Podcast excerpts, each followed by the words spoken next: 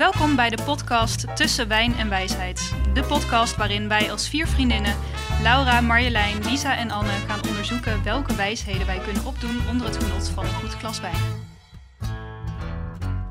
Een vraag voor jullie dames aan tafel, maar eigenlijk ook vooral voor de luisteraars. Want ik vroeg mij af, waarom eindigen sprookjes altijd met de zin en ze leeft nog lang en gelukkig?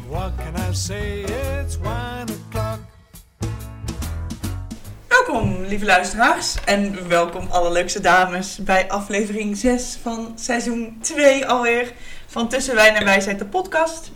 We maken meteen een rondje en ik stel jullie graag weer even voor en eh, laat alsjeblieft eh, van je horen. Naast mij, aan mijn linkerzijde, zit Laura. Het geluk staat altijd aan haar zij, zeker als zij weer eens een like en win actie via Facebook of Instagram wint. Dat is al even geleden hoor. Dus eh, ik moet geluk weer wat meer aan mijn zijde vinden. Dan gaan we eens even kijken of we naar deze aflevering toe kunnen komen. Tegenover Laura en schuin tegenover mij zit Marjolein. Geluk zit hem in haar stralende glimlach, zeker vandaag. Wauw, dankjewel. En tegenover mij zit Anne. En Anne ziet geluk in alle kleine dingen in het leven. Oh, dat is lief. Hey Anne. Hi. Nou, vandaag ben ik, eh, Lisa, weer de host van eh, de aflevering. En we zitten dus ook eh, bij mij thuis in het mooie Utrecht. En we gaan meteen eens even kijken wat er voorgaande aflevering naar voren is gekomen. Ik ben benieuwd, Mario, hebben wij nog een winnaar te vergeven van een van onze wijnen?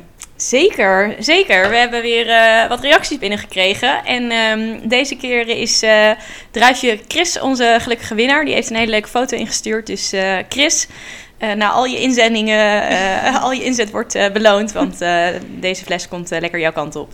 Top, komt eraan, Chris. Ehm, en we hebben zo meteen natuurlijk ook weer een mooie wijn. En Laura, wat moeten de mensen deze keer doen als zij kans willen maken op een mooie fles wijn? Nou, dan ga ik al wel een beetje en stiekem het thema verklappen. Dat mag jij. Ehm, het gaat over geluk vandaag. En wij zijn benieuwd, wanneer ben jij nou het meest gelukkig? Of wat was jouw gelukkigste moment de afgelopen tijd? Deel het met ons. Waar mogen ze het naartoe sturen? Mag via de mail naar tussenwijnenwijsheid.gmail.com of stuur een DM via ons Instagram tussenwijnenwijsheid. Top. Nou, verder als je een andere vraag of opmerking of feedback hebt, dan eh, kan die ook naar dat geadresseerde adres wat Laura zojuist heeft eh, verteld. En voordat we het thema geluk aan gaan snijden, ben ik wel even benieuwd hoe jullie week was. Een eh, rondje op de wijnkaart. Wat hebben jullie geleerd? Wie wil er iets delen? Nou, ik kan wel iets grappigs delen. Onze aflevering vanavond was bijna weer niet doorgegaan. We hebben dit al een keer eerder gehad met het thema gezondheid. Want vanmorgen kwam ik op het werk en toen testte een collega van mij twee keer positief op een coronatest. Wij doen heel veel coronatesten. Elke, elke kantoordag eh, begin je er ongeveer mee. En toen op dat moment maakte ik nog een grapje van... eh, oh, ik zal ook nog een test doen. Ehm, ja, de hoeveelste is het? En ik denk eh, dat ik eh, de 50 inmiddels misschien wel aantik. En ook ik testte positief. Maar goed, ik zit hier dus eindgoed al goed. Maar het kwam er dus op neer dat er dus in, Let goed op mensen, dit is een eh, wijze les van Laura. ja, in de dozen die wij dus bestellen, wij bestellen in bulk, zit dus altijd een positieve en een negatieve uitkomst. Omdat je dan kan testen of de testen het wel goed doen. Dus ik heb dus die test gepakt en mijn collega heeft die ook twee keer gepakt. En toen ik dat ding dus in mijn neus stak, toen dacht ik nog wel van, oh wel gek dat er zo'n eh, rood puntje op het stokje zit. Maar ja, op dat moment totaal niet over nagedacht. Dus eenmaal thuis nog een keer een eigen zelftest gedaan, negatief getest, GGD inmiddels bezocht. Dus eh, nou, die kan ik ook nog afvinken voor dit jaar. Nog een keer GGD. Dus als er een rood puntje op je stokje zit, dan eh, test je altijd positief. en, eh, maar dat heeft vandaag wel voor aardig wat stress. eh, En als je dan negatief test, dan is gewoon de test niet goed. dan is de test niet goed. Ja. ja, ook dat weer geleerd. Ja, Nou, mooie les voor deze hopelijk laatste maanden in... eh, ja het was vanmiddag wat minder leuk hoor. Dat snap ik. Ja. Dat snap ik. We zijn blij dat je er bent. En dat wij hier ook mogen zijn. Vandaag ehm, gaan we dieper in op het thema geluk. Ehm, en dat eh, doen we natuurlijk altijd onder het genot van een goed glas wijn. En deze keer eh, onze wijsheid der wijn, maar vooral woordkunstenaar, als je het mij vraagt, Michiel van Vlek. Ehm, hij heeft weer wat moois met eh, ons te delen als het gaat over de wijn. Geluk is dat je een mooie kop hebt je succesvol bent, twee prachtige dochters hebt, een leuke mooie vrouw en dat je met je poten in de aarde staat, letterlijk, omdat je wijnboer bent. en een prachtig vak hebt. Elke dag buiten in de natuur, elk jaar, de prachtige cyclus van snoeien, opbinden, ploegen, onkruid trekken, oogsten, macereren, persen, fermenteren en dan wachten op wijn, echte wijn. Dat is natuurwijn. Een beetje bijsturen als het moet, maar eigenlijk de druiven en het terroir, de omgeving, het groeiseizoen zijn ding laten doen in een soort liefdevolle begeleiding. Zo weinig mogelijk ingrijpen met techniek of toevoegingen. De meester was Olivier Limaison, mijn maatje al 14 jaar. Mijn eerste echte vondst als importeur, 14 jaar geleden. En we zagen elkaar niet veel, maar als we elkaar zagen, was het altijd die enorme klik en altijd mooi, gezellig, een feest. Als we met een man of twaalf naar de grote beurs gingen in Frankrijk, was het altijd verzamelen bij het tonnetje van Olivier na afloop om af te pilsen. De leukste van allemaal, met de mooiste ogen, de mooiste stem en de foutloze, knettergelukmakende gelukmakende wijnen. Zo leek het. Olivier stapte zelf dinsdag twee weken geleden uit het leven. Hij, zelfs hij, kon geluk niet vinden. Geluk is niet dat je een mooie kop hebt, succesvol bent, etc. Geluk is een mysterie. Wow, wat heftig. Ik, heel, ik heb hem niet helemaal afgeluisterd. Die had ik even niet Nee, maar ik vind het heel mooi. Ik vind hem ook heel mooi. Heel, wauw, heel mooi dat Michiel, ehm, nou wat ik zei, woordkunstenaar. Want in aflevering 1 heeft hij al een heel mooi, mooi verhaal verteld over de wijn. En eh, nu in het bijzonder, want zoals hij eh, net zelf eh, beschrijft, is zijn nou ja, favoriete wijnmaker, favoriete wijnmaatje, heel recent overleden. Eigenlijk op het moment dat hij deze opname aan ons stuurde. Of wilde gaan sturen. Dus vandaar dat hij dat zo mooi heeft verwerkt. En wij drinken daarom ook vanavond een, nou ja, ik zou wel willen zeggen een wijn op Olivier. En eh, dit is een, eh, eh, ja, een van zijn meest recente wijnen uit eh, 2020. Een Sauvignon Blanc. Dus ik zou zeggen, laten we vooral eh, op hem proosten. Proost, dames. Proost. Op Olivier. Het is wel een bijzondere introductie van geluk. Ja, ik vind, wel, ik vind het juist heel mooi. Ja. Maar ik moet zelf ook even schakelen. Ik merk ook dat we gewoon gelijk... We, Herpakken. we zitten aan tafel gelijk. Dat, eh, waar we voorheen nog heel frivol bezig waren met eh, ja. alles om de podcast heen, is dit wel echt... eh, we zitten gelijk diep in het thema.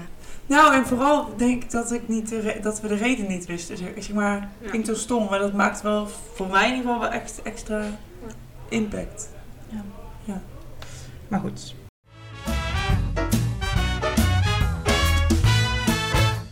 En wij gaan eh, eens verder om te kijken hoe wijs wij zijn als het aankomt op, eh, op geluk. Hoe eh, omschrijft, dat is de eerste vraag, hoe omschrijft onze welbekende Dikke van Dalen geluk als definitie? Een staat van zijn, waarbij je verkeert in blijdschap, euforie. Vreugde.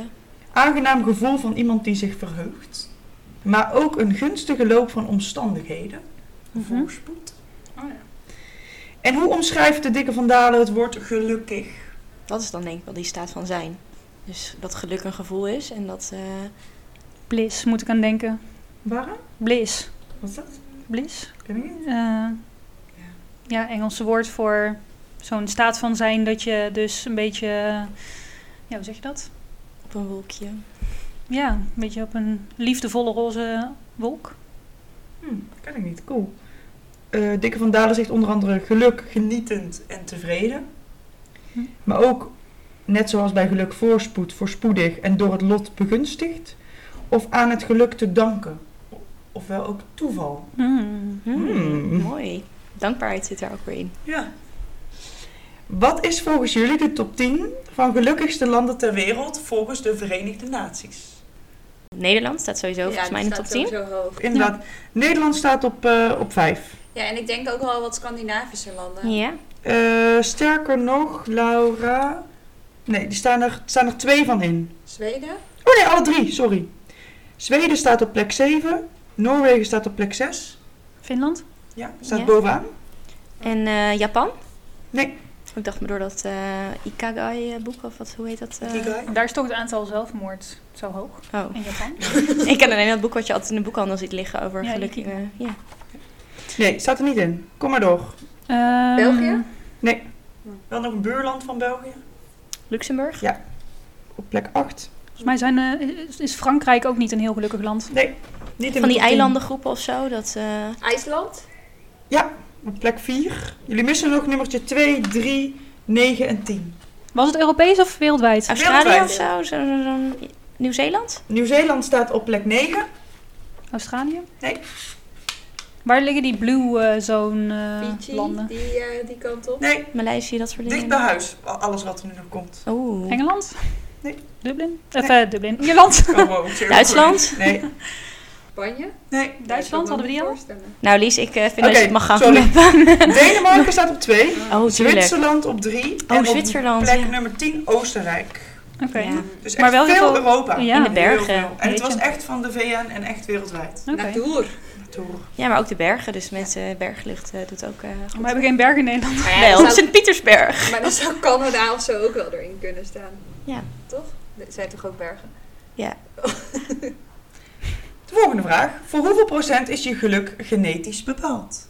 Maar geluk is toch ook wel deels bepaald door waar je opgroeit. Dat klopt, maar het is ook deels genetisch. Een soort van genetische aanleg. Nou, het zou leuk zijn als dat 90% is. Ik denk dat het eh 20 of zo. Ja, ik denk ook Ik dacht ook aan 20 of zo. Het is 50 procent. Wow. Je genen en, ehm, nou, ze zeggen, eh, je genen en je opvoeding bepalen 50% je geluksniveau. Maar 40% wordt toch nog wel echt veroorzaakt door de bewuste activiteiten die je zelf doet. Dus eigenlijk de keuzes eh, die je maakt in bijvoorbeeld sociale activiteiten. Het zorgen voor je lichaam op, ja, op een manier voor jou persoonlijk. Hè? Dus bijvoorbeeld voor sommige mensen mindfulness. En maar 10% is door externe omstandigheden zoals je werk, je huis en een auto. Terwijl eh, dat juist de elementen zijn die mensen als eerste noemen. Van wat, hè, bijvoorbeeld, wat maakt iemand gelukkig? Dat uit onderzoek blijkt dat de meesten dan zeggen: ja, ik heb een fijne woning, of ik heb heel leuk werk, of ik heb een mooie Maar het is auto. natuurlijk ook wel logisch, want als je aan mij, als je zou vragen van eh, eh, hoe komt het dat je gelukkig bent, dan ga ik niet zeggen ja, ik heb gewoon goede genen. Want daar kan je Nee, niet maar, nee, nee, dat snap ik. Maar, maar heb je wel hele goede dat- genen, Maar dat die auto en dat werk Ja, en dat ja, snap maar 10% is, dat is ook weinig. Ja, ik verbaas ik. me daarover. Ja. Toch? Nee, ik heb goede genen. Eh, laatste vraag. Worden mensen over het algemeen gelukkiger naarmate ze ouder worden? Oeh. Ik denk het wel. Ik denk dat ze meer scheid krijgen. Dus Ja. dat ze wat meer een eigen leven gaan leven. Ik denk alleen als je echt ouder wordt en eh, ja, je lichaam je misschien een beetje in de steek gaat laten, dat het dan, of eenzaamheid, dat dat ook dan wel. En dus dat er een bepaalde fase in zit. Dus eh, tussen je, nou, weet je, gewoon de leeftijd van onze ouders. Ik denk, die hebben kinderen, dus daar worden ze heel gelukkig van. Ze zijn ook nog fit genoeg om eh, Mhm. wel te kunnen doen, denk ik, wat ze willen doen.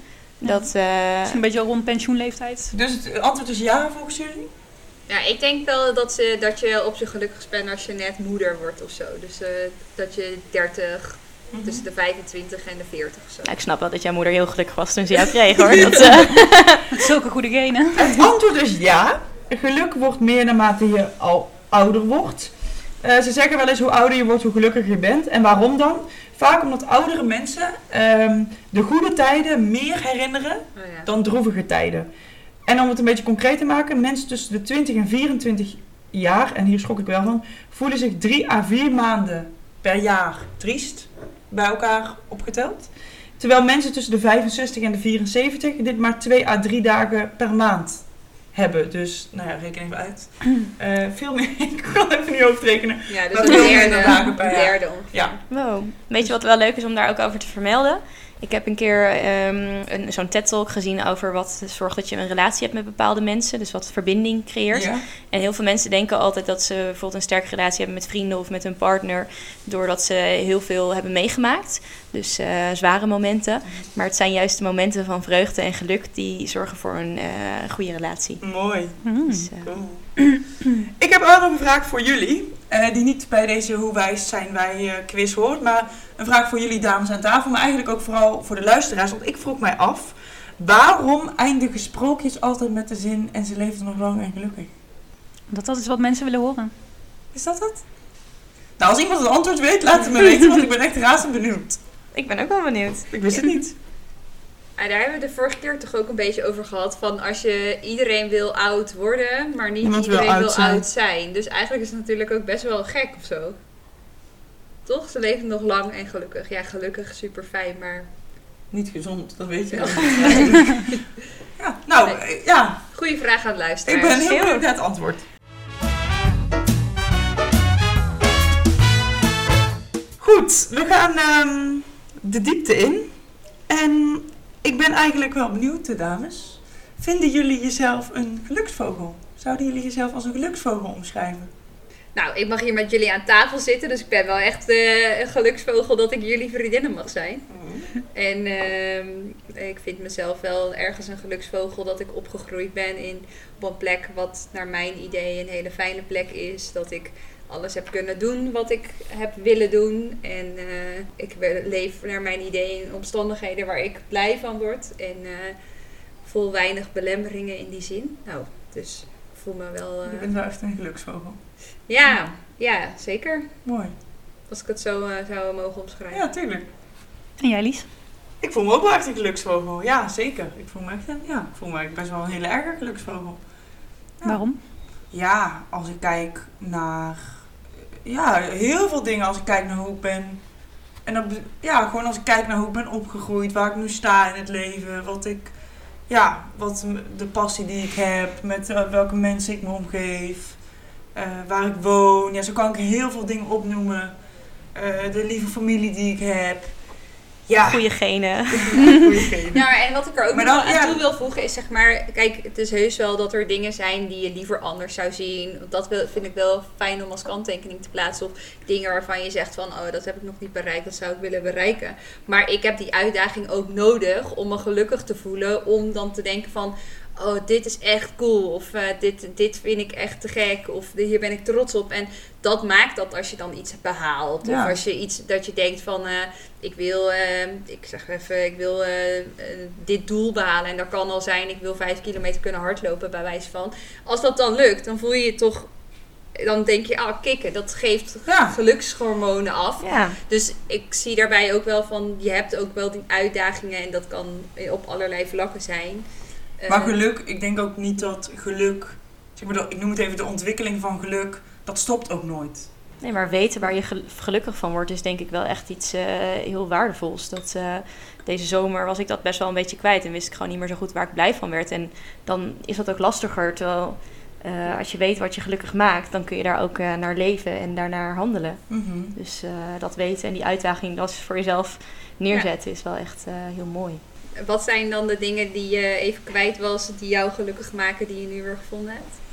Nou, de, de- ik was niet zozeer mensen om me heen kwijt. Dus eh, die waren er gelukkig eh, eh, nog steeds voor me. Dus dan besef je ook wel dat... ja, ik heb me ook wel beseft dat geluk in heel veel kleine dingen ook voor mij zit. Dus een mooi gesprek met een waardevol persoon. lekker eten, lekker buiten zijn, bewegen. Waar ik dacht dat, dat ik de ene PR naar het andere PR moest lopen. Maar het gaat voor mij toch echt om bewegen. En eh, ja, dat maakt dat ik me fit voel, dat ik me gezond Mhm. voel. eh, alsof ik alles kan doen wat ik wil. Mijn werk is ook echt wel eh, een belangrijke factor voor mij. Ook al is het maar 10%. Maar ik durf nou te... We zijn marktleider hè, in Nederland. Dus eh, sowieso... eh, eh, ja. Wat bedoel jij, Lies, met van geluk is altijd in ontwikkeling? Dat zoiets, zei je net, iets in Ja, trant. nou, ehm, ik geloof dat je, kijk, dat je gelukkig, hè, dat je een geluksvogel kan voelen of dat je je gelukkig kan voelen. Maar ik geloof ook wel dat geluk, dat is een, proces, weet je wel. Dat is niet iets wat, wat stopt, denk ik. Dat gaat, dat gaat, je kan wel tevreden zijn hè, met iets of iemand of wat dan ook. Maar ik denk dat geluk en gelukkig zijn, dat, ja, dat, dat, dat, is wel, dat is wel iets waar je, eigenlijk waar ik dagelijks mee bezig ben. Want ik ben, ik ben dagelijks bezig om mezelf eh, ja, gelukkig te voelen, om happy te zijn, om tevreden te zijn in nou, wat ik doe op mijn werk of in privé of met Lex of met mezelf. Of... Dus ik denk dat dat gewoon altijd een proces is. Dat niet dat het stopt als je 50 bent of 60 of 70. Nee, dat, dat proces van gelukkig met afwisseling. Want we kunnen nu wel natuurlijk alle mooie dingen noemen, maar met afwisseling van ongelukkige momenten, ja, dat is, dat is vallen en opstaan. Dus ook met geluk is het vallen en opstaan. Dus ja, dus ik denk dat het gewoon heel erg een, niet iets wat je hebt bereikt en dan zo van zo, afgevinkt. Afgevinkt. Afgeproost of afgevinkt, nee. Nee, dat denk ik vooral heel erg. Dat het, eh, En je noemde net tevreden en geluk een soort van in één adem. Wat is het verschil volgens jou? Nou, ik denk wel dat voor, nou ook volgens de dikke vandaan heb ik net ge- geleerd, dat je bepaalde tevredenheid nodig hebt om naar geluk te kunnen streven, noem ik het maar even. Maar ik, ik vind wel dat geluk en gelukkig is nog wel, voor mij persoonlijk is dat nog wel een stap verder. Tevreden is voor mij zeg maar de prima. Weet je wel, als iemand zegt, hé meneer, mevrouw, heeft u een fijne avond gehad? Heeft u lekker gegeten? Ja, prima. Ja, daar kan ik echt, eh, daar kan ik echt niks mee.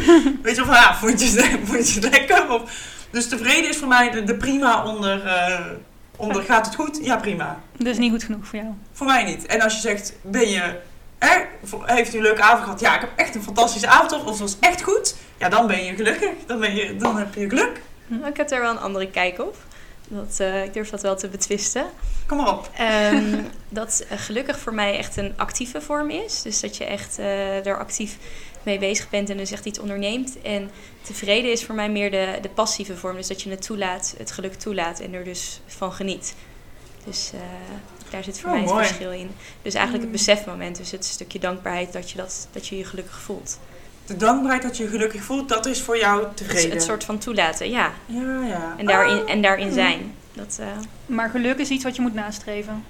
Ja, Zeg je dat wel? Het is wel iets, denk ik, wat een soort van zorg dat je je bed inderdaad uitkomt. En wat je dus, eh, je, st- je streven naar geluk eh, maakt dat je, daar ben je de hele dag mee bezig. Dus het is een soort van bezig zijn met. En tevreden is voor mij het, het soort van besefmoment eh, van, hé, hey, er maar naar een afstandje naar kijken. En het voelen in je hele lijf van, wauw, ik ben zo gelukkig. Je begint helemaal te stralen. Echt cool. Maar het klinkt, het klinkt alsof je geluk dan ook eh, eigenlijk een beetje koppelt aan zingeving. Iets Ja. waarvoor je je bed uitkomt. En, Ja, dat is het voor mij denk ik ook wel. eh. Ja, voor mij, ja, voor mij ook wel, denk ik. Is het voor jou Ik kan me wel vinden in jouw omschrijving, zeg maar. Cool. En jij, Anne, hoe, eh, hoe zie jij dat? ja, ehm, Koppel Lastig. jij gelukkig, geluk aan, eh, ook aan zingeving? Vanuit je studie of hoe? hoe? eh, ja, zeker wel. Ja, denk dat, eh, maar ik vraag me af of het ehm, eh, iets is wat je actief moet nastreven. Of dat het iets is wat er is, zeg maar, op een bepaald punt. Mhm. Ja, ik heb toch ook wel het idee dat geluk en eh, tevredenheid, dankbaarheid, dat dat ook wel dingen zijn die je overvallen. Of ehm, ja, die ontstaan op het moment dat je eigenlijk rust hebt, een afstand, dat je dan ja, je dat beseft. Ik heb juist het idee dat als je geluk heel erg gaat nastreven in dingen buiten jezelf of zo, dat het dan juist misschien eh, verdwijnt. Ja. Ja, of iets, dat is- je dat iets is wat in de toekomst dan wordt geplaatst. En ehm, ja. Ja, en misschien dat je soms het ook pas ziet op het moment dat je... Als je erop terugkijkt. Mhm. Bijvoorbeeld, ik heb eh, misschien... Ik, heb, ik voel me nu gelukkig, maar ik kan me voorstellen dat... Bijvoorbeeld, eh, wij hebben afgelopen weekend een heel leuk weekend, een hele leuke avond gehad. En dan denk ik, oh ja, dat was echt wel, ik ben echt wel een geluksmens dat ik dat eh, met jullie mag doen, bijvoorbeeld. Maar dan kijk je er een soort van op terug, dus iets verder ervan af, wat jij Mhm. ook zegt. Terwijl op dat moment realiseer ik me ook wel van, oh, dit is echt heel tof, maar anders. Maar ja, misschien heet dat dan ook wel geluk. Ja, joh. het zijn maar woorden, Ja. terwijl het een eh, gevoel is, denk ik. Ja. Ja. En toch denk ik ergens ook wel dat geluk niet iets is wat. Nou, spreek ik mezelf ergens ook weer tegen, maar alsof het iets is wat. wat ehm, wat zomaar zeg maar op je pad komt. Ik denk ook dat je bijvoorbeeld wel eh, actief dan, dat is dan wel actief bepaalde keuzes eh, eh, moet maken om daarvoor te gaan staan waarin je gelooft of voor je waarden of voor om die zingeving zeg maar te kunnen voelen. Tuurlijk. Dat je daarin wel ehm, actief bij jezelf op zoek moet gaan van waar kloppen de dingen nog voor mij en waar niet. Ja, maar dat is toch eigenlijk ook wel wat Marjolein een beetje beschreef. Van dat ze merkte dat ze gewoon niet helemaal gelukkig was. En dat ze op zoek gaan gaan is naar waar ze nou echt weer gelukkig van wordt. Mhm. Dat heeft daar natuurlijk heel erg mee te maken. Ja, Maar ik denk ook wel dat om tevreden, tevreden en gelukkig te zijn, of en of, moet je ook wel geluk hebben. Mooi bruggetje.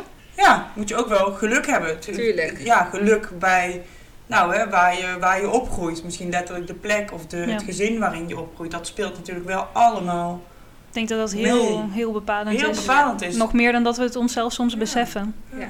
Waar je geboren wordt en hoe je eruit ziet. En eh, dat speelt allemaal Ja. mee. Dus ik. ondanks dat je, hè, de, hè, wat je zegt, om, om de staat van zijn, als in gelukkig zijn te bereiken, zul je, hè, ergens geloof ik inderdaad heel erg dat je daarvoor moet, voor moet werken of hè, dingen moet Doen om daar doen of dingen moet, ik noem maar even hardop moet uitspreken om ze naar je toe te laten komen. Of misschien zelf actiever mee aan de slag te gaan. Maar ja, daarbij, daarnaast moet je ook wel, denk ik wel echt gewoon geluk, geluk hebben.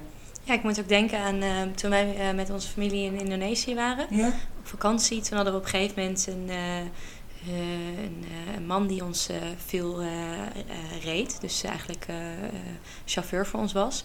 En na twee dagen werd ik op een gegeven moment was ik helemaal ja, een beetje naar of zo. Ik voelde me gewoon... eh, ik merkte gewoon dat ik heel prikkelbaar was en me niet echt goed voelde. En eh, ik had het daar met- toen met mijn moeder over. En toen eh, vroeg ze ook van wat is er? En toen zei ik ja, ik word er gewoon helemaal naar van, van dat ik me zo een soort van ehm, eh, boven... ja, ik voel me gewoon... taxi Ja, ik voel me gewoon heel elitair of zo. Eh, Was ja. je, voel je je opgelaten? Ja, ik voelde me heel erg opgelaten dat hij ons een soort van overal eh, naartoe bracht. naartoe bracht. En eh, daar betaalden we hem natuurlijk super veel geld voor. En eh, mijn vader is ook iemand die iedereen voor je geeft. Dus ik heb niet van een vreemde dat ik altijd rondjes wil geven. Maar ehm, ik voelde me heel erg opgelaten. En, en toen vroeg mijn moeder aan mij, maar denk je dat hij gelukkig is? En toen zei ik, ja, ik denk dat hij heel gelukkig is. Want volgens mij heet hij Sam. Ehm, hij straalde en hij vertelde vol passie over eh, wat hij deed. En hoe ze eh, met vrienden altijd na het werk een soort van eh, drankjes deden op straat. En heel veel onder de mensen was. En hij zag er echt heel gelukkig uit. Maar ja, toen dacht ik ook van ja, mijn aanname dat als iemand 12 uur per dag werkt en voor relatief weinig geld. Ja, ik, ja het, het klopt niet altijd. Hij, hij kwam in ieder geval wel heel gelukkig op mij over. En dat, daar moet ik gelijk aan denken als we het hebben over van goh, je moet ook een beetje geluk hebben. Dat eh, ik het heel knap vind hoe sommige mensen met heel weinig toch heel gelukkig eh, kunnen zijn. Dat, Ja. eh, en dat maakt ook wel dat ik dan denk, ja, het zit ook echt in de, in de kleine dingen. Ja, Eh, maar het voelt heel luxe om dat te zeggen vanuit een positie waarin je inderdaad met al het, ehm, alles hebt eh, eh, gekregen wat je hartje begeert. Ja. Dus misschien is het ook, voel, voel ik me nu nog opgelatener dan toen.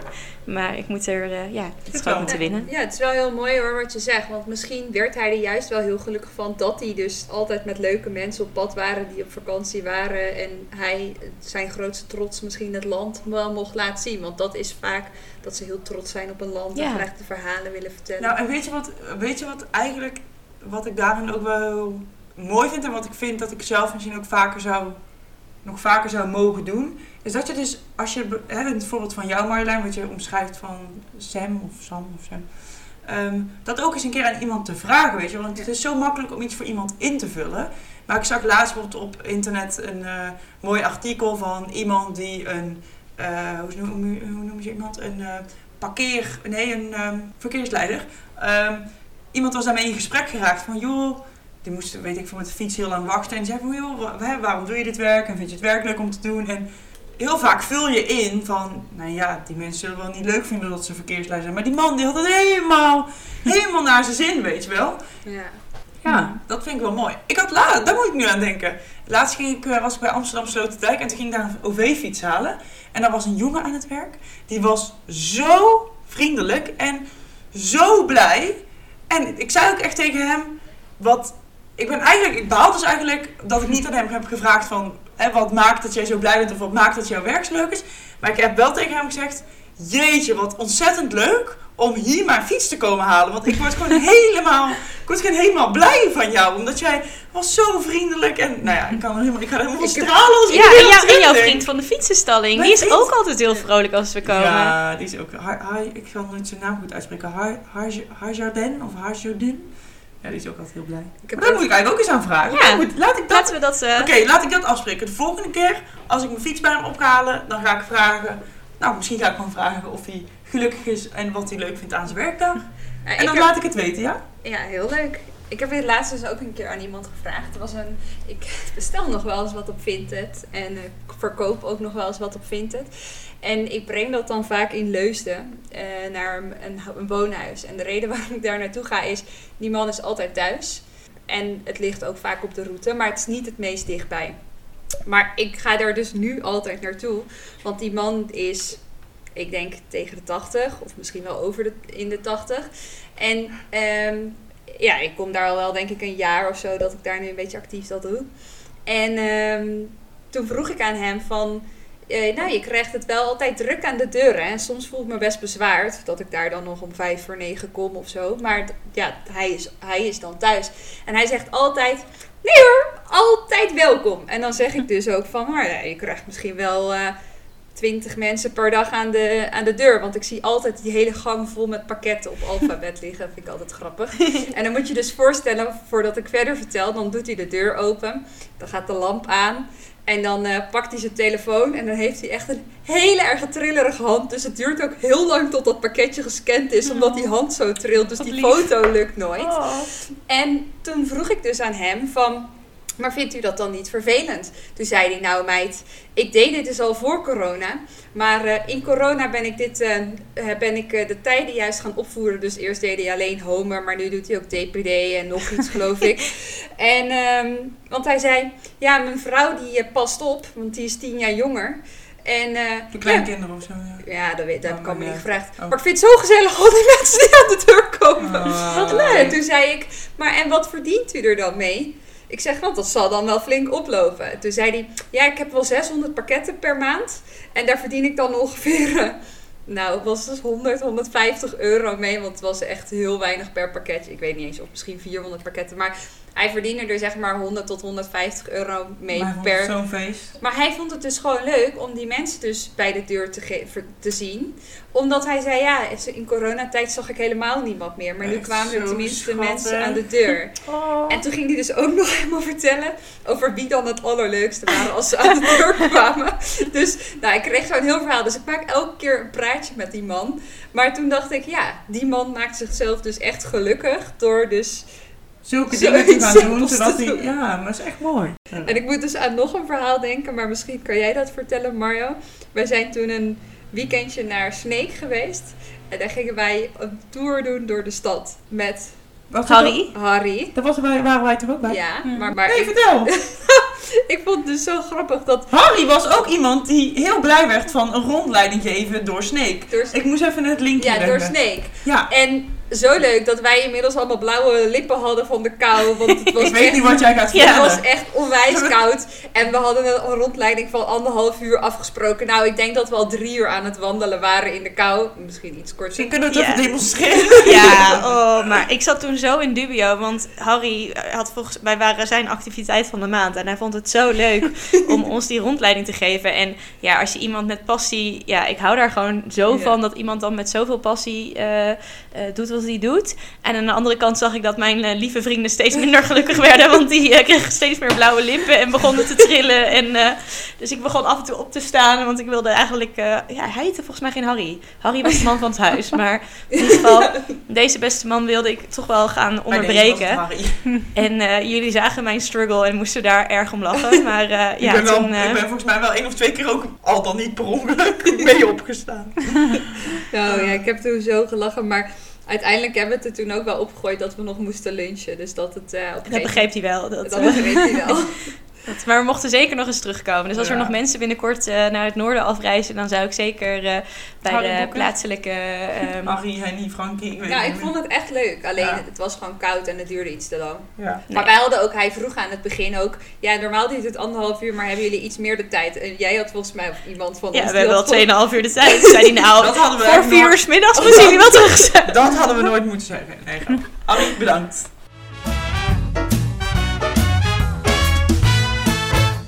Van, van, ik, wil- ik hoor ons heel veel, heel veel gelukkige momenten en gelukkige dingen delen, maar hebben jullie ja, wel ook eens het ongeluk gekend? Ik ben eigenlijk wel benieuwd of jij het ongeluk wel eens eh, hebt gekend, Lies. Hmm, goeie vraag ook terug natuurlijk. Ehm, nou, ik, ik denk dat ik wel zo'n geluksvogel ben. En dat is misschien heel, nou noem het arrogant om te zeggen. Of ik weet niet welke naam ik eraan moet geven. Maar, en daar ben ik heel, letterlijk ook echt heel dankbaar voor. Iedere dag. En dat meen ik oprecht.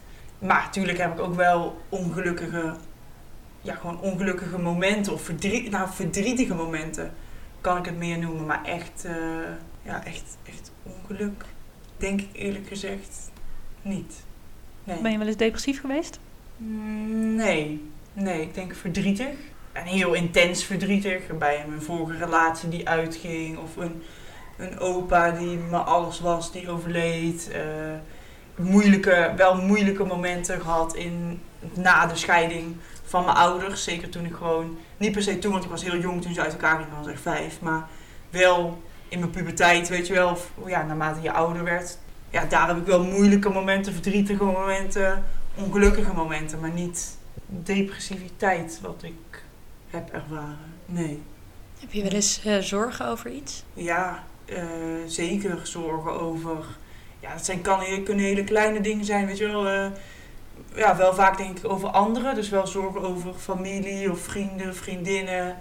Maar soms zijn dat, moet ik nu een beetje lachen, soms kunnen dat ook best grappige dingen zijn. Mijn zusje van 13 die echt opgroeiende is en die af en toe verhalen vertelt. Ik denk, oh ja.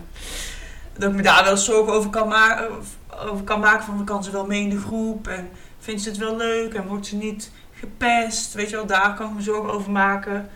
Eh, ik kan me ook heel veel zorgen maken over mijn andere zus, mijn grote zus.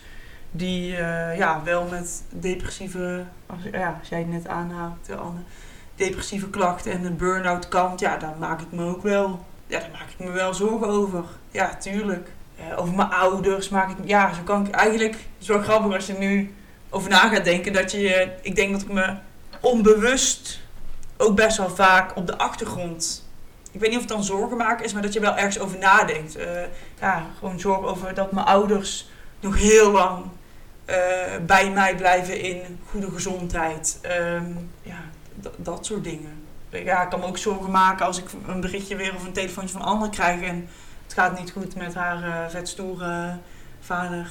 Weet je wel, dat, ja. Dus dan is het wel echt altijd zorgen maken, denk ik, in familiaire vrienden, vriendinnen. Ja, mensen die me gewoon dierbaar zijn Ja. dat gaat me wel eh, echt aan het hart. Dat ja, dat raakt me dan gewoon. En dan ben ik ook wel iemand die het het liefst wil oplossen. Maar goed, dan weet ik ook wel dat het niet kan. Ik ben geen... eh, dus ik heb geen superkrachten. Ik zou het wel willen. Maar ook in het geval van mijn zus, weet je wel, hoe ga je, hoe ga je daarmee om, weet je wel? Als iemand die zo dichtbij je staat, zo... Nou, gelukkig gaat het nu steeds beter.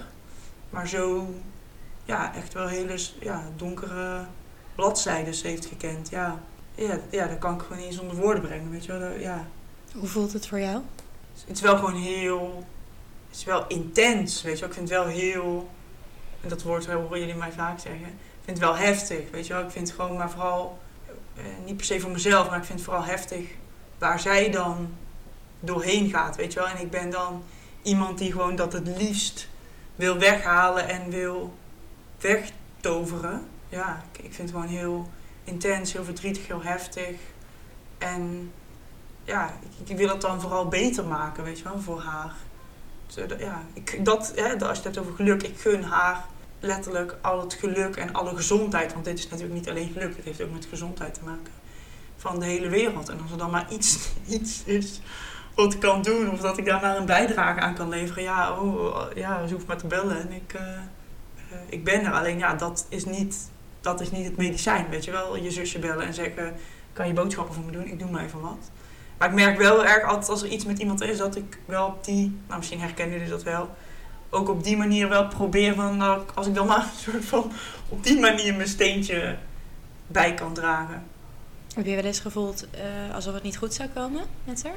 Mm, Nou, ik denk wel dat ik altijd vertrouwen heb gehad dat het wel, eh, ja, wel altijd vertrouwen heb gehad dat het weer de goede kant op zou gaan. Of dat, dat er nou, betere tijden eh, zouden komen.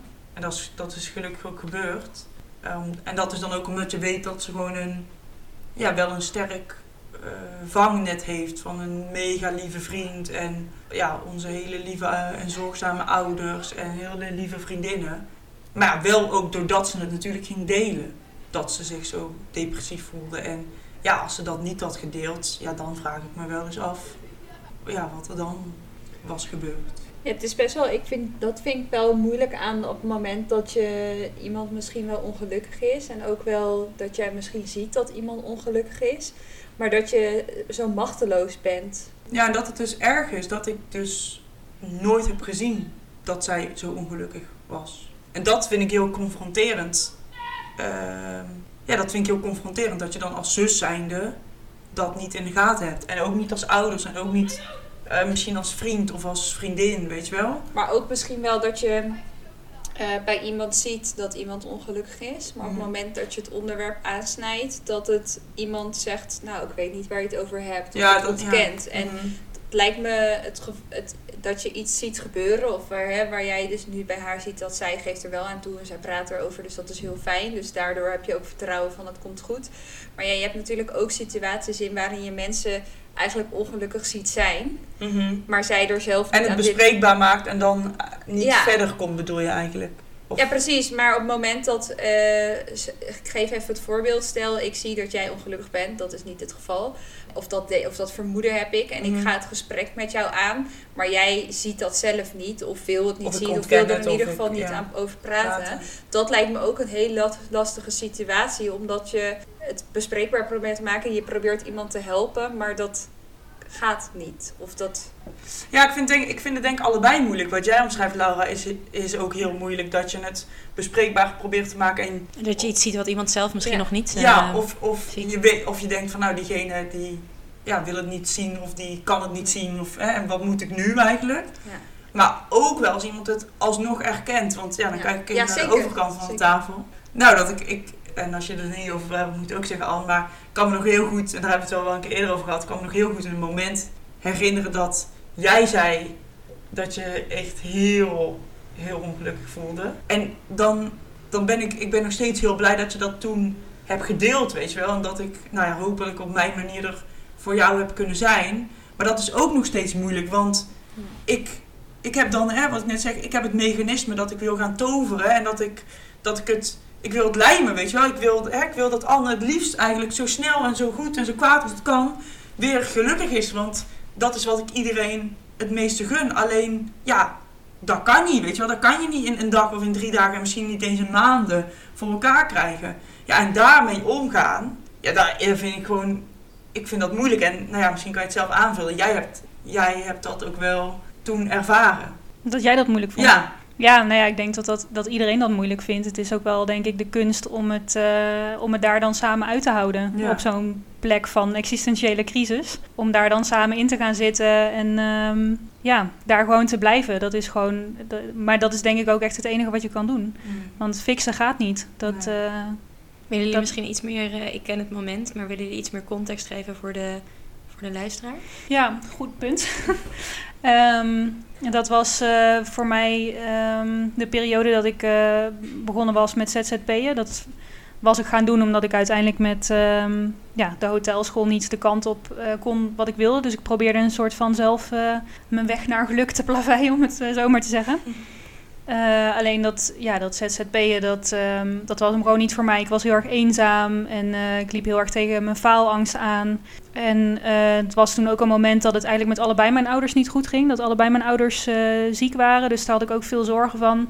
Dus dat was voor mij een moment dat ik gewoon, ja, gewoon echt even helemaal onderin zat. En gewoon echt niet, niet meer een uitweg zag. En toen eh, gingen wij koffie drinken, geloof ik. En het was helemaal niet de bedoeling om dat op tafel te leggen. Maar het zat bij mij zo hoog dat, ja, dat het gewoon meteen ik heb gewoon midden in die koffietent, terwijl we aan een lange tafel zaten met allemaal mensen. Dus dat is echt op, op eh, 10 centimeter van mij vandaan zaten er nog drie mensen te werken. Ben ik gewoon midden in die koffiezaak helemaal gebroken. En ehm, ja, en, en ik had toen inderdaad wel de indruk dat, eh, dat Lies dat eng vond. Mag ik dat zo zeggen? Dat je dat een eng moment vond? ja, ja. Ja, Omdat ik het eh, ja heftig, eng, ja. ja, vanuit zo'n kwetsbaar, puur moment eh, eigenlijk brak. En ja, daar hebben wij het later nog wel samen ook over gehad. Dat dat, ja, dat dat me was opgevallen. ja. Nou, en zeker ook wel omdat ik ook nog wel kan herinneren van, ik weet niet of dat die periode precies was, maar ik heb jou ook wel eens horen zeggen, ja, ik kan niet huilen. En op het moment dat Nou. je dan Toen wel.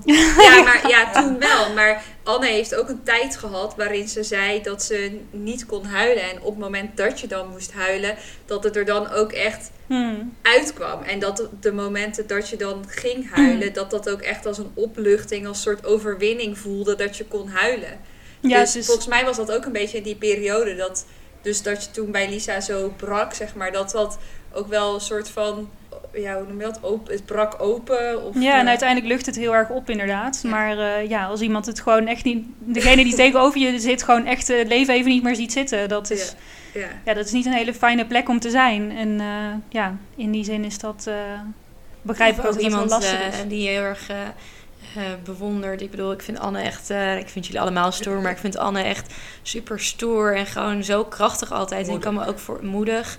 Dus ik kan me ook wel voorstellen als je dat ineens een soort van een hele andere kant ziet, dat dat ook gewoon heel Mhm. overweldigend kan zijn. Dat, ja, dat je toch iemand onbewust op een soort van voetstuk plaatst. En dat dan ineens van, wow, iemand is ook gewoon mens. En Ook maar mens. iemand kan ook breken. En Ja. ja. ja. Terwijl ik het echt niet, ehm, terwijl ik het juist wel echt heel goed vind. Even als voorbeeld. Kijk, je kan iemand tegenkomen. Het kan een collega zijn, een vriend, vriendin, een vage bekende. En dan vraag je hoe is het? Kijk, als iemand dan tegen mij zegt, ja, kut of slecht. Dan vind ik wel, dat vind ik vervelend voor diegene. Maar ik ben wel blij dat iemand dan eerlijk is. Want ik vind het niet lekker als iedereen altijd maar zegt, ja, gaat goed. Weet je wel, wel dat gewoon eerlijk delen. Alleen, ja, op het moment dat ja, iemand dan inderdaad zo diep zit dan ben ik ook nog steeds, hè, ben ik ook super blij dat het gedeeld wordt. Maar dan, ja, dan grijpt me dat gewoon zo naar de, ja, naar de keel. Dat ik denk, ah, maar ik wil je, weet je wel, ik, ja. Ik moet ook denken aan, aan de uitvaart van eh, mijn opa, de vader van mijn moeder. Dat was eh, de eerste keer dat ik mijn vader heb zien huilen. Dus die moest heel erg huilen om zijn ja, schoonvader, moet ik het dan Ja. ik z- dan zeg ik het goed. En als ik, het, als ik terugdenk aan dat moment, dan voel ik weer zo'n intense brok van verdriet of zo. Omdat ik het gewoon zo... Ik had hem nog nooit zien huilen, of in ieder geval geen actieve Nee. herinnering aan, zoals we dat zo mooi zeggen tegenwoordig. en dat vond ik gewoon zo intens dat ik echt zoiets had van, mijn papa is verdrietig of zo. Ik weet alleen daar al gewoon heel verdrietig van. Dat ik dat gewoon, eh, ja, ik kan sowieso niet zo goed als mensen, gewoon sowieso er niet zo goed tegen als mensen verdriet hebben. Dat, eh, ja, dat, eh, Maar rouw is ook iets moois, hè? Dat, ehm, het, is, eh, het was laatst iemand die dat tegen mij zei, een medestudent van rouwen is de keerzijde van de liefde. Dat vind ik wel heel mooi. Zo heb ik dat ook. Ja. Zo heb ik dat ook ervaren toen mijn oma overleed. Daar, daar was ik echt eh, ja, goede maatjes mee. Ehm, ik heb vijf dagen zo intens gerouwd en zo intens gehuild, maar het voelde ook heel dankbaar of zo. In dat, in dat verdriet of zo voelde ik me ook heel dankbaar voor dat het er was. Dat ik dacht van, ja, dat is toch super mooi dat je iemand in je leven hebt gehad die, ja, Al die vreugde en geluk eigenlijk heeft. ja waar je zoveel van hebt gehouden en die je zo iets, iets voor je heeft betekend. Een Ja, is onderdeel is mooi. van wie jij ook nu bent. Ja, Toch? ja. Mooi. ik vind dat heel mooi gezegd. Ja, heel mooi. Heel mooi. Dus ik weet ook niet of verdriet hetzelfde is als eh, ongeluk. Of verdriet het tegenovergestelde is van eh, gelukkig zijn. Dat weet ik ook niet. Zeg dat nog eens? Nou, ik denk dat verdriet dus niet het tegenovergestelde is van gelukkig zijn. Wat is, wat is nou echt bepalend voor jullie geluk? Misschien, misschien ook gewoon heel specifiek op dit moment. Kijk even naar Marjolein. Ik moet lachen. Dat zie je niet. nou, ik zal even, best ook even de intro er weer bij pakken. geluk zit hem in Marjolein haar stralende glimlach. Nou, er is wel iemand die mij ehm, heel erg aan het stralen brengt op dit moment. Cute. Nee, wij al- zeiden het niet. Dat is, En dat is alles wat ik erover ga zeggen. Dat mag ook, dat mag ook. Dat mag ook. Ik vind het wel leuk dat je het deelt. Nou, ik denk ook wel.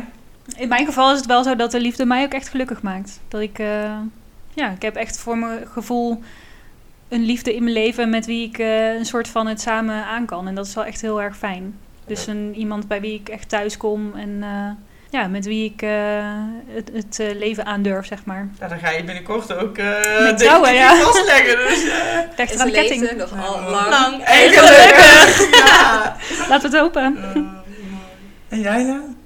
Nou, ik denk dat liefde zeker een hele grote bijdrage heeft. Maar ik, zie dat zeker, eh, eh, zeg maar, liefde als in een levenspartner, liefde, maar ook wel echt heel veel liefde van de mensen om me heen.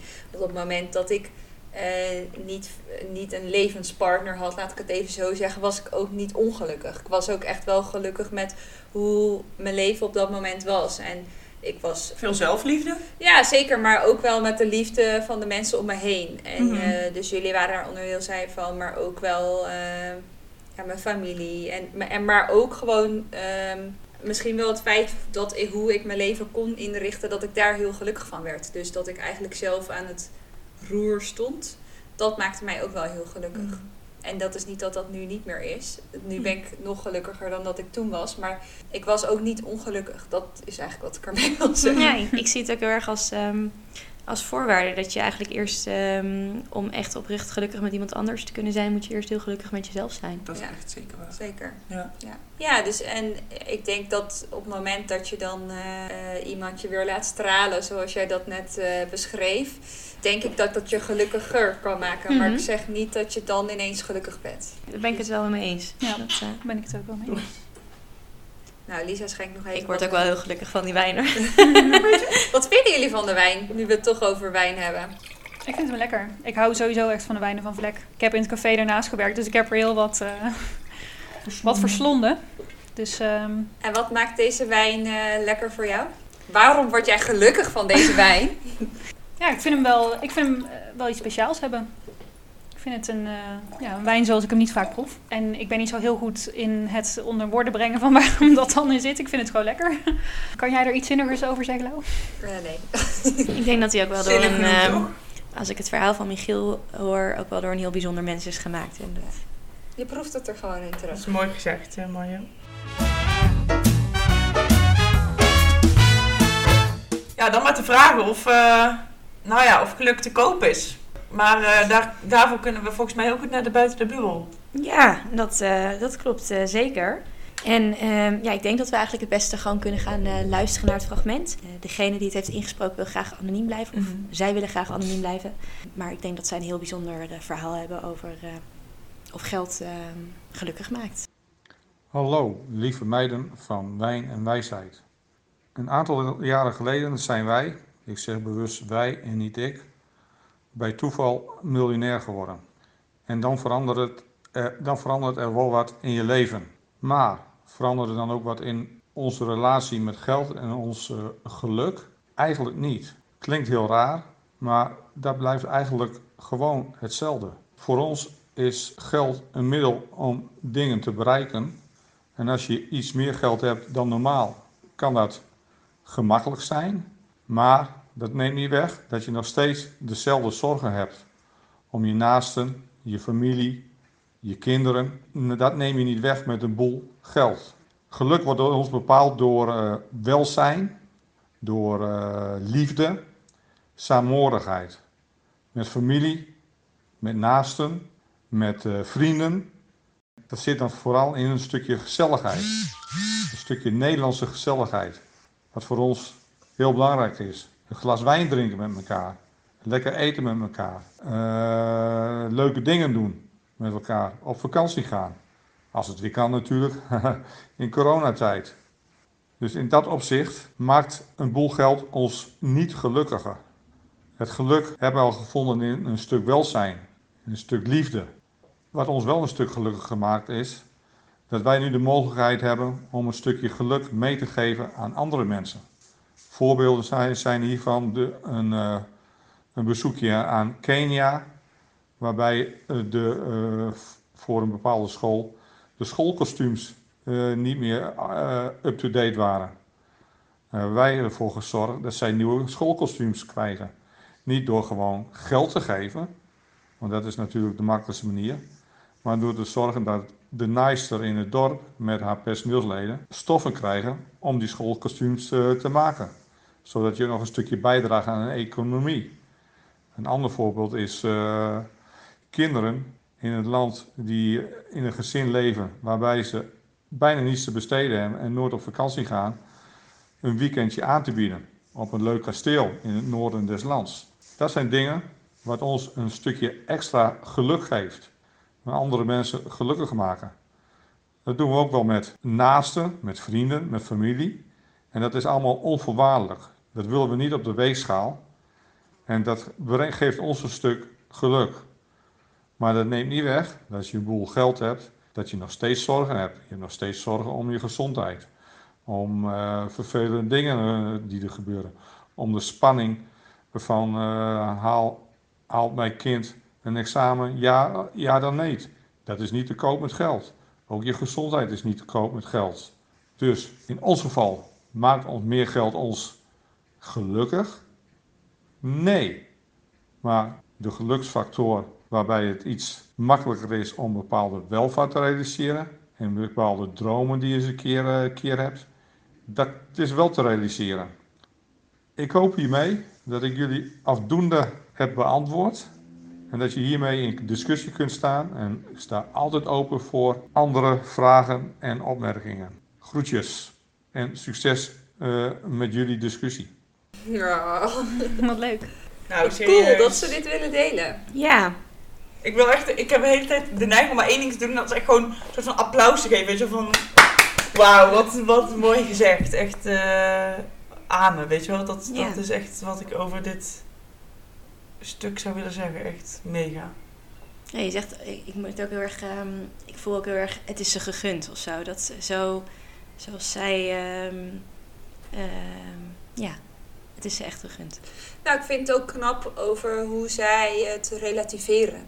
Want ik kan me best voorstellen, eh, je hoort ook wel eens verhalen als mensen die dus ehm, veel geld winnen, dat ze er eigenlijk veel ongelukkiger van worden. Omdat ze gewoon, dat ze begeleiding moeten krijgen en op een gegeven moment niet meer weten wat ze ermee moeten doen. Maar het klinkt alsof zij hun leven eigenlijk niet anders hebben ingericht. Alleen hebben gekeken waar kan ik mijn steentje bij aan bijdragen, waardoor ik zelf ook. eh, want dat brengt ook geluk, dat je anderen gelukkiger kan maken. Ja. ja. Ik denk wel dat je ook vriendschappen moet hebben die daartegen bestand zijn. Ja. Ik denk dat daar ook wel een hoop mis kan gaan.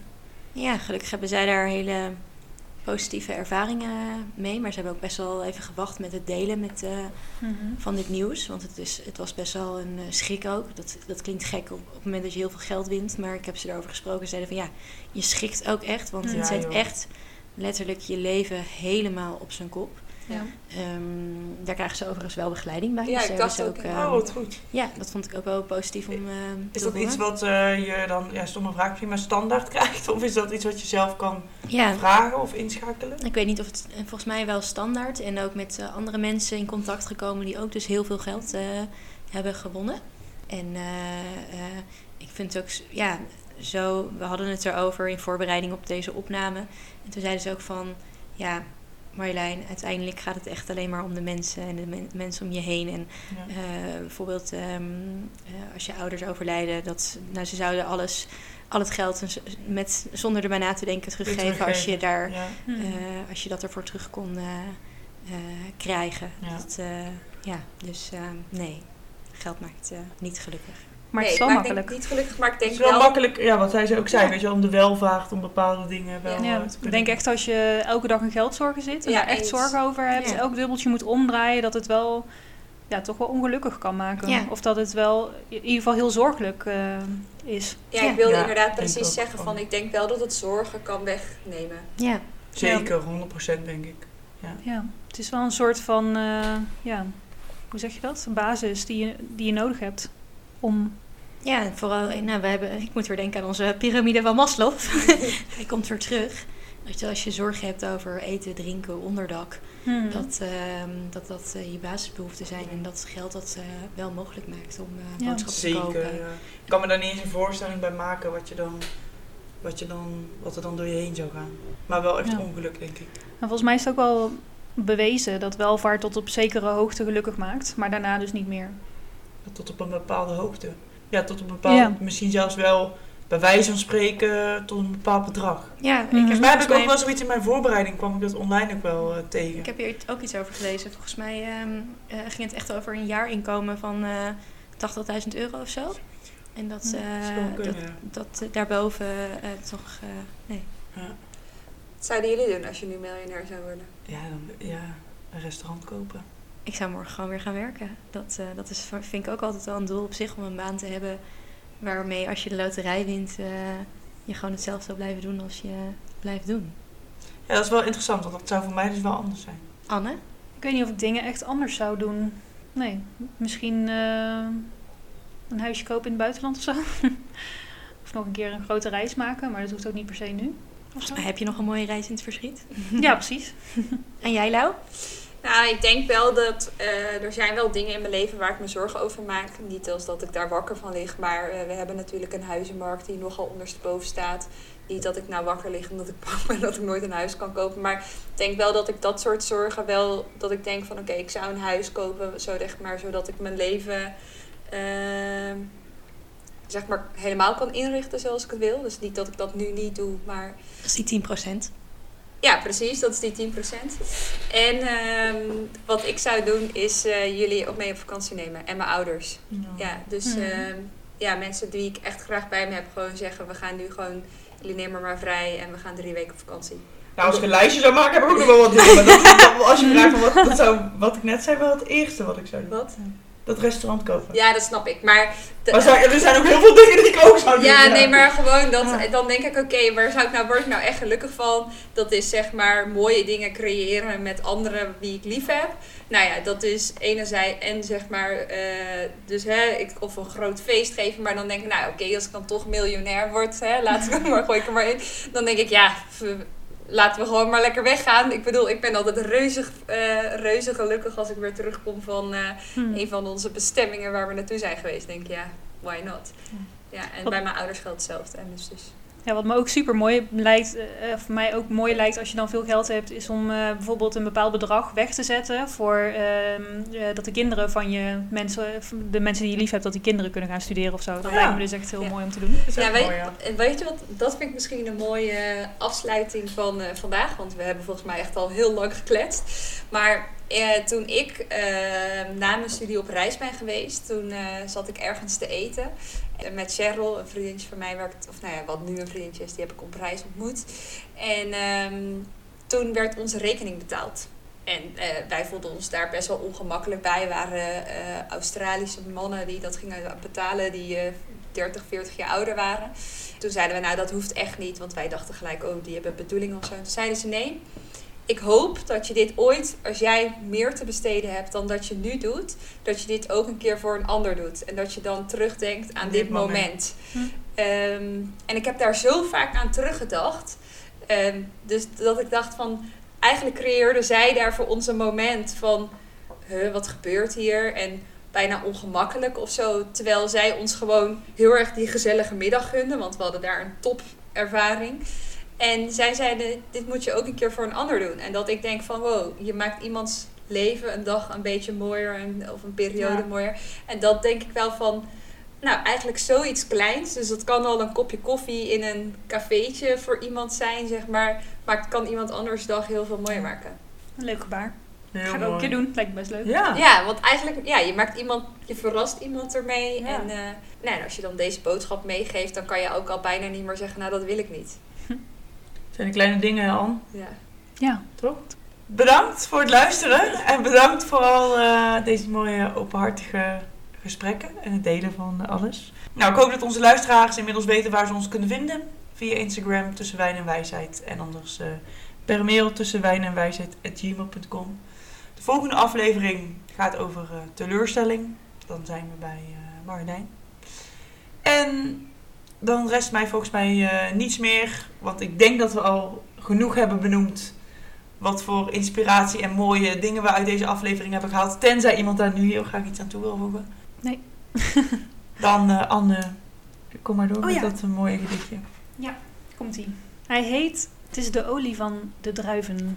Daar gaan we. Het is de olie van de druiven die de droefheid doet verstuiven, die de droefheid doet vergaan. Zet het glas maar aan je lippen. Laat het zacht naar binnen glippen.